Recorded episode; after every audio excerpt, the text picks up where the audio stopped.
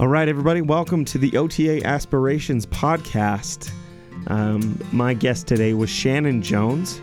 Um, she is a classmate of mine, but she is also um, our cohort president. So she's basically like the president of the OTA program with the set of people that we go to school with. Um, I had a really good time talking with her. She is um, not only very articulate, but she's also just a great person to be around and to hang out with. So um, I will get into my interview with her right after this ad break. Hey guys, I just wanted to take a second and talk to you about Anchor.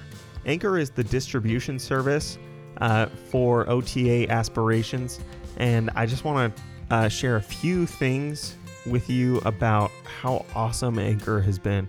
They have seriously made this so easy for me to distribute my podcast all over the place. First and foremost, the best thing about them is that they're absolutely free. I don't have to pay for any subscriptions to for them to, just distribute my podcast everywhere. Uh, that I think is probably my favorite thing. But a few other noteworthy things I want to talk about is their creation tools. So you can record and edit your podcast right from your phone or computer using the tools in Anchor. Um, they will distribute your podcast for you. So it can be heard on like Spotify or Apple Podcasts or Google, um, Stitcher, wherever you hear podcasts, they'll just distribute it automatically for you.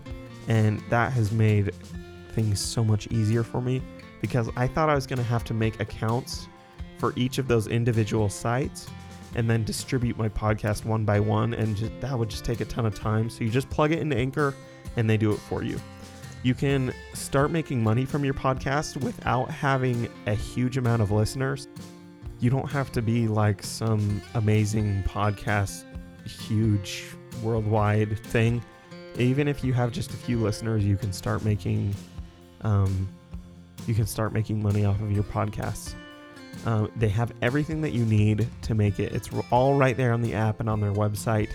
So if you're interested, download the free Anchor app or go to anchor.fm to get started. That's A N C H O R dot FM. Welcome, everybody.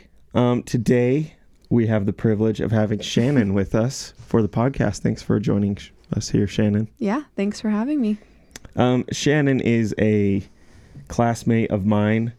Um, and she is also, well, I'll have, what, what is your role in the cohort? So Shannon has a really special job and I'll let her explain it because I don't really know what it is. Oh, okay. Um, so we have a club and it's kind of mandatory for all of our cohort to be in. Super fun. Um, the Student Occupational Therapy Association or the Student Occupational Therapy Assistants. Is that where SOTA comes from? Yeah, so that's it's SOTA, and I am actually the club president. So nice. Yeah. That was a pretty unanimous decision, from what I remember.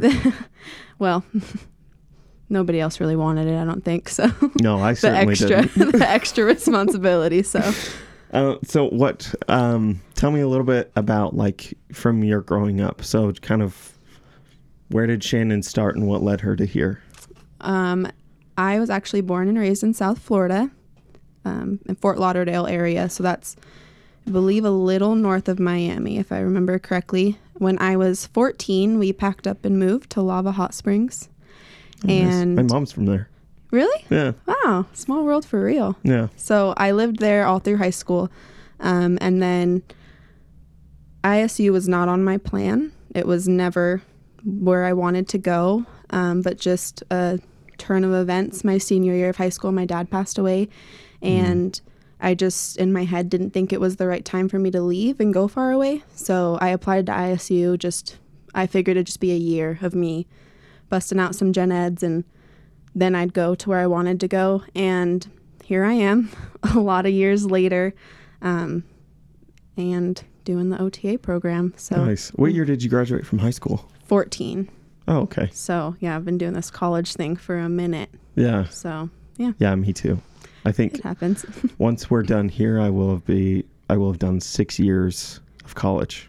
I think So I think mine will be seven actually. that's a long road. I think. Yeah. It's a long but time. hopefully this podcast will help some people figure out what they want so they don't have to do Yeah. it the long way yeah, like we that's did. really my hope 'cause- too. Yeah. Um, what drew you to occupational therapy? Ooh. So I thought I wanted to be a nurse for like my whole college career. I was adamant that I was going to be a nurse, especially watching my dad battle cancer. I was Yeah. like, this is what I want to do. Um, and I was working as a CNA at a skilled nursing here in town. And I just realized my heart wasn't in it and it wasn't really, it wasn't what I thought it would be. And it wasn't what I had hoped it would be for me, at least. And I was really lucky to be working at a place where there was OT and PT services. And I realized that what OT was doing with the patients was what I really wanted. And I mean, it took a little bit of soul searching to throw away that many years of school that I was pursuing, yeah. you know, that nursing degree. But um, I did my shadowing like we all had to do. And I just realized that this was it. And this is where my heart was. And this is where my passion was. And That's so cool. yeah, so well, I'm glad that happened. it- that's such like a personal connection too that Yeah. you have oh, yeah. is the death of your dad. Yeah. It's crazy like how things work out and in the moment you don't see anything in your future going the way that they that it does and yeah. then you look back and you're like, "Wow, all that brought me here." So it's kind of it's like a bittersweet feeling to realize that all those times where you were frustrated or hurt or any of that kind of led you to where you're supposed to be. So, Yeah. yeah. Yeah. I- that's yeah. So I think I mean we all have that though. I think I think when people go into OT, there's always like kind of a personal reason behind it. I don't know anyone who just goes into it because, you know, yeah. we all kind of have some reason. And I think like OTs are a certain breed of people, and I, I really hope Mhm. that this will kind of reach those kinds of people that are like we. It's like I think in a lot of ways, like we're really sensitive, like we're Mhm. really, um, Yeah, that empathy. yeah, yeah. yeah. I remember, and I'm not trying to toot my own horn, and this has Mhm. actually been kind of a tough thing for me to get over. Was like, I remember when I was a little kid, Mhm. there'd be a, a kid in my class who got hurt and was crying, and Mhm. I would start to tear up. Same Yeah. here. Yeah. and it was just like I'm like wh- I'm like this isn't happening to me. Mhm. Like why am I so upset about it? But yeah. it was because like I was feeling what he was feeling, Mhm.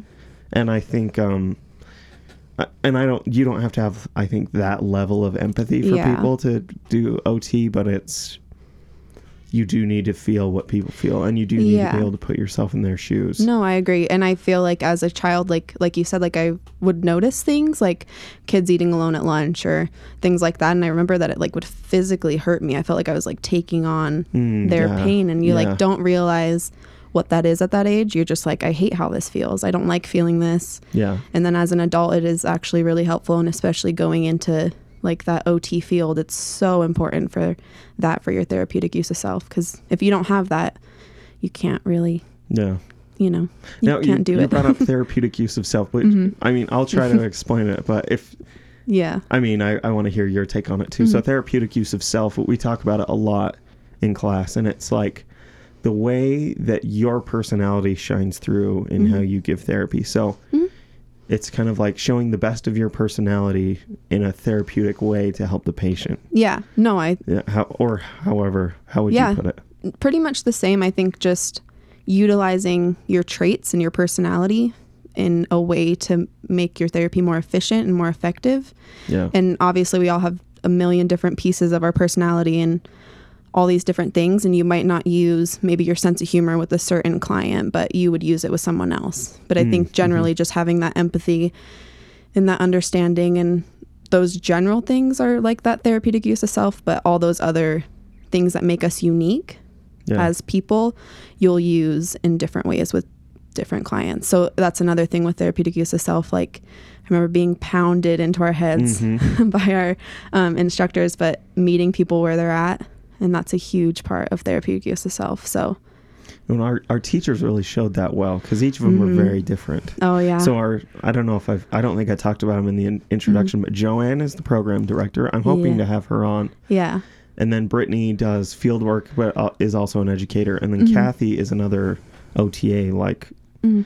uh, and she's practicing quite a bit Oh, in yeah. the field, but she also is like an adjunct professor. Mhm. And, And there's Anna. And- oh yeah, and Anna just came on. Yeah. Yep. And what is she? I don't remember what she works in. So Anna's home health. home health. But the cool thing about Anna, and I mean, that just says, I think it kind of speaks volumes about OT practitioners in general, is that she was actually that counselor. Yes. If you remember, Yep, yeah, working in schools. Yeah, and she just realized, like, kind of a similar situation that I'm sure we've all experienced where you realize that that's not really what you want and not what drives your passion for helping people. And so she actually went back to school for OT. So I thought that was, we have a really well rounded staff in our program, I think. Yes. So yeah. that's When, helpful. uh, I know Joanne. Her a lot of her emphasis. She's like an expert in dementia care. hmm She knows everything there is to know about that, Yeah. and has worked in it quite extensively. hmm And then uh, Brittany works a lot with like neuro patients, so Yeah. stroke patients, or people that have had spinal cord injuries. hmm And and we take all of our classes as per their like m- emphasis. or Yeah. what they're So they they're teaching really what they're in. not only passionate about, is but like what they're so knowledgeable on. yeah. yeah. So we're kind of set up for success in that way. Because, I mean, taking neuro from Brittany, she's she works in it. She's amazing at it, and she's also she's a certified brain injury specialist, which is a huge Yeah. accomplishment. And adding those letters behind your name is something I know a lot of us kind of want to do eventually. So, Mhm. I mean that I think it's pretty great that we have experts teaching Yeah. us these classes. So, One thing, Yeah.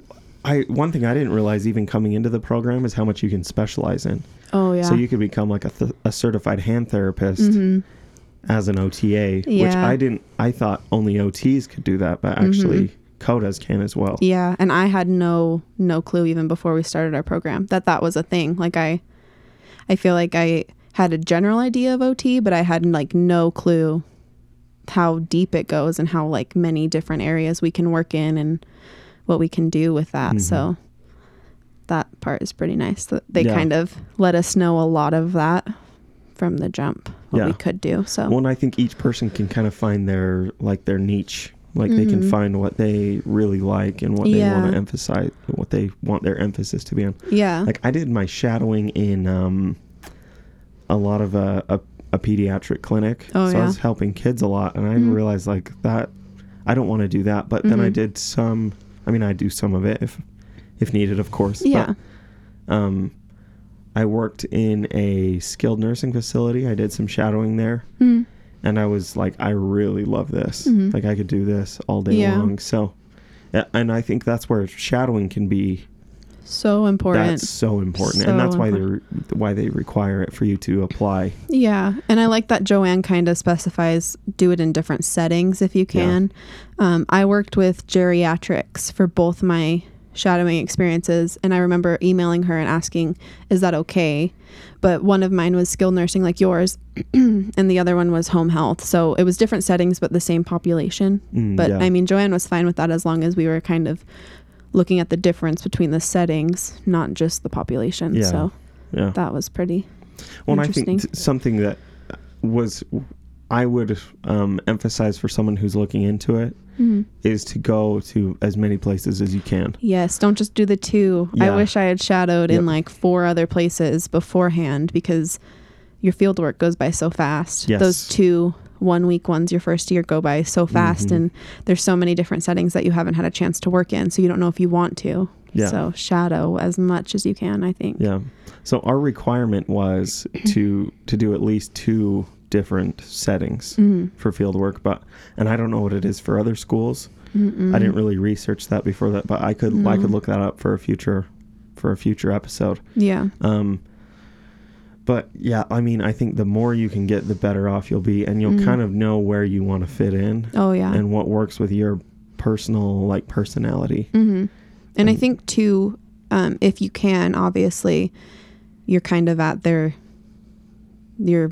It's up to them when you shadow somewhere. Yeah. You're just kind of grateful that you get that opportunity. But if you are given a choice, or if you can, I would definitely do like some shadowing with a COTA and some shadowing with an OTR Yes. because hmm I did, and I got both. So I got to shadow at the skilled nursing, um, the OT, which was amazing because she let me sit on on like care conferences and treatment Oh, and all the things. So she was wonderful. I got to see all the aspects of it, um, and I also got to shadow some COTAs there. But when I was doing my home health shadowing, it was just with a COTA, and I think obviously shadowing an OTR is so important, but shadowing a COTA is so different because that's exactly what you'll be doing. And you get Mhm. to ask, you know, you can ask what schooling is like and you can ask all those questions that an OTR might not know because their schooling is obviously different. yeah. So if you can, I would for sure shadow with at least a COTA for one of those because it makes a difference, I think. I I think so too. Yeah. I shadowed with a COTA, um, who I she'd been doing it for a long time. Me and Caitlin, who's oh, another yeah. girl in our cohort, uh, shadowed with the same person, hmm and the the experience was very different. mm You know, there was a lot of paperwork involved with going with an OTR. Mhm. So, and that those are the ones that get the master's degree. We're getting Yeah. an associate's degree, hmm and um, yeah, and the, the emphasis is very different. The Oh, where the yeah. treatment is the same, hmm and the goals are the same, and everything, and the treatment plans, but. The, it seems to like a COTA kind of flavors it a little bit differently, Mhm. or It's like the process, the treatment process. We take different steps yeah, for our, you know, mm-hmm. our path. And so it's good to know what they do. It's good to know about all that paperwork and insurance because it's vital. We don't get paid without that. But yeah.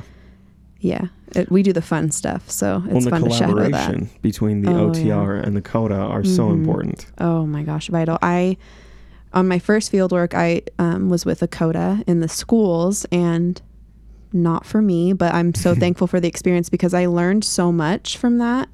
And like seeing her relationship with her OTR, he just, he, she had full service competency. She'd been doing it forever and she really trusted her and she had a lot more responsibility than like we would starting out Yeah. because I mean, that service competency is vital, but Can it was cool to see. service competency is? Yeah. Sorry to interrupt. No, you're good. So that is when we it's basically when we can do the same task as our supervising OTR and get the same results. So if we do like a um, an assessment, like a standardized assessment, and they were to do it right next to us or right after us, that our results will be the same. So Yes. once you get that service competency, you're kind of given more responsibility, you know. So mm-hmm. because they trust you because their name is on all the paperwork at the end of the day. So Yeah. it's really their license on the line. If we don't have that and we do something and mess up, you know, obviously we we're at risk, but their whole license is on the line because of us. So that's why it's so important. An important thing to note right here is that a COTA, a certified occupational therapy assistant, works under the license hmm of their supervising occupational therapist. Yeah, I think that's I think that's some again that's something I didn't really understand me either. until until school started. So Yeah. that's an important uh, a thing to to emphasize. Oh yeah. But is there anything else that you wanted to say about that about shadowing or No, I don't think so. I think.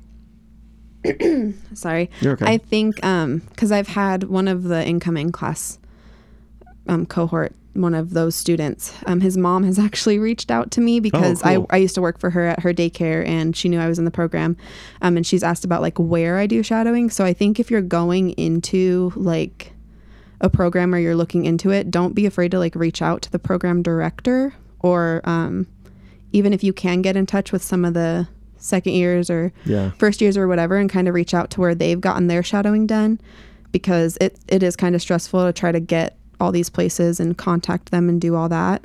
And Yes. also don't be afraid to get on Facebook and message them. I feel like I had the most communication with people through their Facebook pages for their different facilities. Mhm. When I would call them, it wasn't always like that easy to get Yeah. hey, can I talk to the OT or whatever? You know, they're treating people. So Yeah, they're that, busy. yeah, that Mhm. Facebook messaging or even an email or anything is kind of, for me, it was the most effective form of communication to get those all set up, opposed to calling because they can't always answer. Yeah. That's really So. good advice. That's something I didn't do. Yeah. I worked mostly through the um, academic advisor Oh, through smart. Tiffany Ellsbury at Idaho State Oh, University, yeah. the College of Technology. She's awesome. She was pivotal. I want to get her on here, but sh- Y- we're still working out some details. Hopefully, she can come on. But yeah. um, but yeah, um, for applying, um, I Mm-hmm. want to go over a few things. So, uh, first, if you're if you're looking into applying for school, be sure that you understand the prerequisite classes you need to take, hmm the shadow hours, um, and then like deadlines for applications Oh, and the yeah. fees. And you can find those pretty much at any university's site. hmm You just have to find um, a certified or what is it like a accredited program, Oh yes. and you can Very find that through the AOTA, I Mhm. believe. Um, but yeah, anything else that you would any advice you'd give to someone who's applying to make that a little bit easier? Hmm. I think talk to the advisor and talk to the director. I didn't Yes. do those things. Um, I because I was like, I think I had like two months to get everything done when I had decided that I wanted to do the program. Oh wow. So it was just me doing it, and I feel like it would have been a lot less stressful if I had done what you did and you know met with Tiffany because she's such an awesome resource resource and she's so amazing. But I see people tour our program a lot, and I didn't do that. I didn't either. And so I think if you have the time, meet with the advisor because they'll just lay it all out for you, black and white, exactly what you need to do. There's no guessing. And if you tour the um, program, the program director, I mean, Joanne's awesome with all the people who tour, and she's very, you know, transparent with this is what we do. You can sit in on a class, you can really see if this is going to work for you. She's honest, and I think utilize those resources. Don't do it on your own because it's already stressful enough, like waiting Yeah. to find out if you got in and doing all those things. Don't make the whole process stressful. Just ask for help. And I feel like it'll go by a lot Mhm. faster and easier for everyone.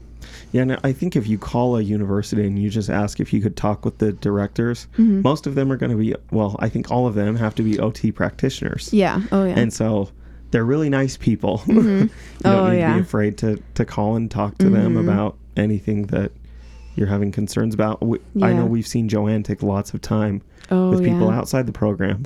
Mm-hmm. Even if there's a class going on, she'll bring them into class so that they can see Sit in on um, the class. yeah. Yeah.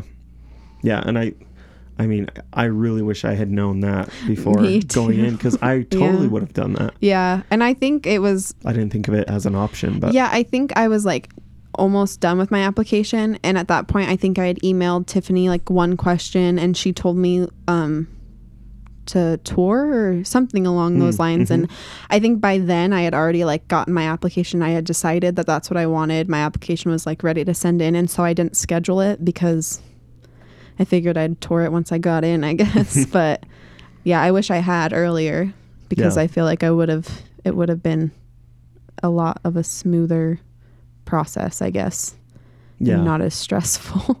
Well, I I know if, I would have known better what I was going into, I think I would have probably felt more comfortable, and the first week wouldn't have been so stressful. oh my gosh that orientation was Holy smokes! terrifying Yeah, was. wow And crazy again, this is kind of further down the road for maybe many of you, but um, but the the first the first few weeks or first few days are pretty stressful. So Mhm. buckle up. But Oh, that yeah. that's the way it's designed. You know, Mhm. they kind of need to gear you up for what's to come. Yes. And I mean, you're gonna face that out in the real world. You're Oh, gonna yeah. have tons of things that change and are inconsistent. you have to adapt and- like that's our whole Yeah. is yep, adapting to situations and i think when they're first saying all those things in the beginning of we do this all for a reason and at first you're like no way like you're just being Yeah. jerks and then you get like a month in and you're like wow i'm so glad i did that Yes. and i'm glad that they did it that way so hmm it all works out they really do have a plan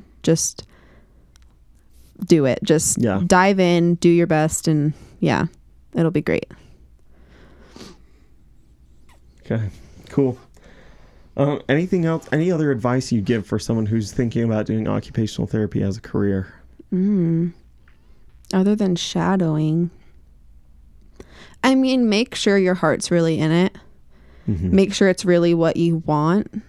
And do that by shadowing and do the program tour and talk to students. I think I've had one person reach out to our club who was interested in our program. So look for the clubs too. That's the best way to contact the students that are in the program already because you Where really can you need find to like information about the club? I don't even know. So- yeah no you're good if you look on um for our college it's like the student activities board. If you just like go on your the college website and Mm-hmm. search the clubs usually you can find like an ot club somewhere. Like we have i mean i think we're actually the only one technically through our student activities board. The other one is like a professional organization but yeah just google or get on the college page and look up the clubs and then reach out because they always have like my information's i believe is on that page, if you click on our club, it says like Joanne's email and it says mine. So, I mean, we're always happy to help out. You know, we've been through it, so we're we're ready to share like the love and not just leave you Yeah. guys high and dry because if you really don't know what you're getting into and you're not prepared and you really don't have a passion for it, you won't make it. Like I feel like this first year tested us all so much. Yeah. And in so many different ways. And if we really didn't have such a passion for what we were doing, there's like I would not have made it. Well, I know, th- like, what was helping me was like how engaging all the labs were, and like, Mhm. and how how relevant it is to our future career. It's not. Yeah. I've never felt like any of this was busy work. no. Well, we're in the midst of the coronavirus right now. Is when it, this comes out, so we had to Yeah. do like our last third or so oh, of yeah. our semester all online, so hard. and that was tough. And some of that felt like a little bit of busy work, but that was Mhm. just kind of ca- the name of the game. But yeah. the whole rest of the program, I've never felt like I'm just doing this just to do it. Like it's all been very relevant and very Mhm. beneficial to Mhm. my own learning and, and progression. And I can't say that about my my undergrad, you know, about getting my bachelor's yeah. degree. It was oh all my gosh. you know, doing general studies and you're just learned like, all about like cultures of Southeast Asia and yeah. you know like photography. Like I don't, I'm not going to use that. But yeah, and I think that's useful information, but it's not Mhm. I mean, I, I would rather not have to spend so much time on that. I- Yes. I'm happy to go. I'd love to go visit those places. I'll learn about the culture that way. you know? Exactly. No, I think it's more pressure in a way because you know that you need to know it. You know, Yeah. like you're not, it's not like one of those other classes where you can kind of like, it's just rote memory and then you can regurgitate it on a test and call it a day and never think about it again. This is stuff we'll be using forever. Like I keep all of my PowerPoints and I save all the online resources to my computer because I know that one day we'll use them. Mm-hmm. So it, in a way, it's more pressure because you know that you you need to know it. They're not just teaching you to teach you. Like Yeah. You're supposed to be a professional one day. So, Yep. but it makes it all worth it because you do work harder because you love it, and it means so much more when you do get good grades and you get that good feedback. It really means more when it's from like respected professionals in your career. Mm-hmm. So And they'll. T- um, I mean, and they they have that credibility to tell you this is good or this isn't. yeah, Where someone who's maybe like a tenured professor hmm who's been out of that field for 30 years plus, Yeah. just just been teaching, mm-hmm. they don't have like the relevant update Yeah. information, updated information. exactly. like an OT, OTA director or professor Mhm. would. So, um, yeah. yeah. But good luck to everybody out there. Yeah. Um, if you have any questions, you can reach out to OTA aspirations podcast at gmail.com. I'm happy to answer any of your questions. I don't know if you want to put any of your information out there for Yeah, people to ask. um, sure. My email is j o n e s h one one at isu.edu, and me or the vice president or really anyone else will answer any questions we get. So Cool. yeah, Cool. Um, anything else you'd like to go over? Anything that you thought about?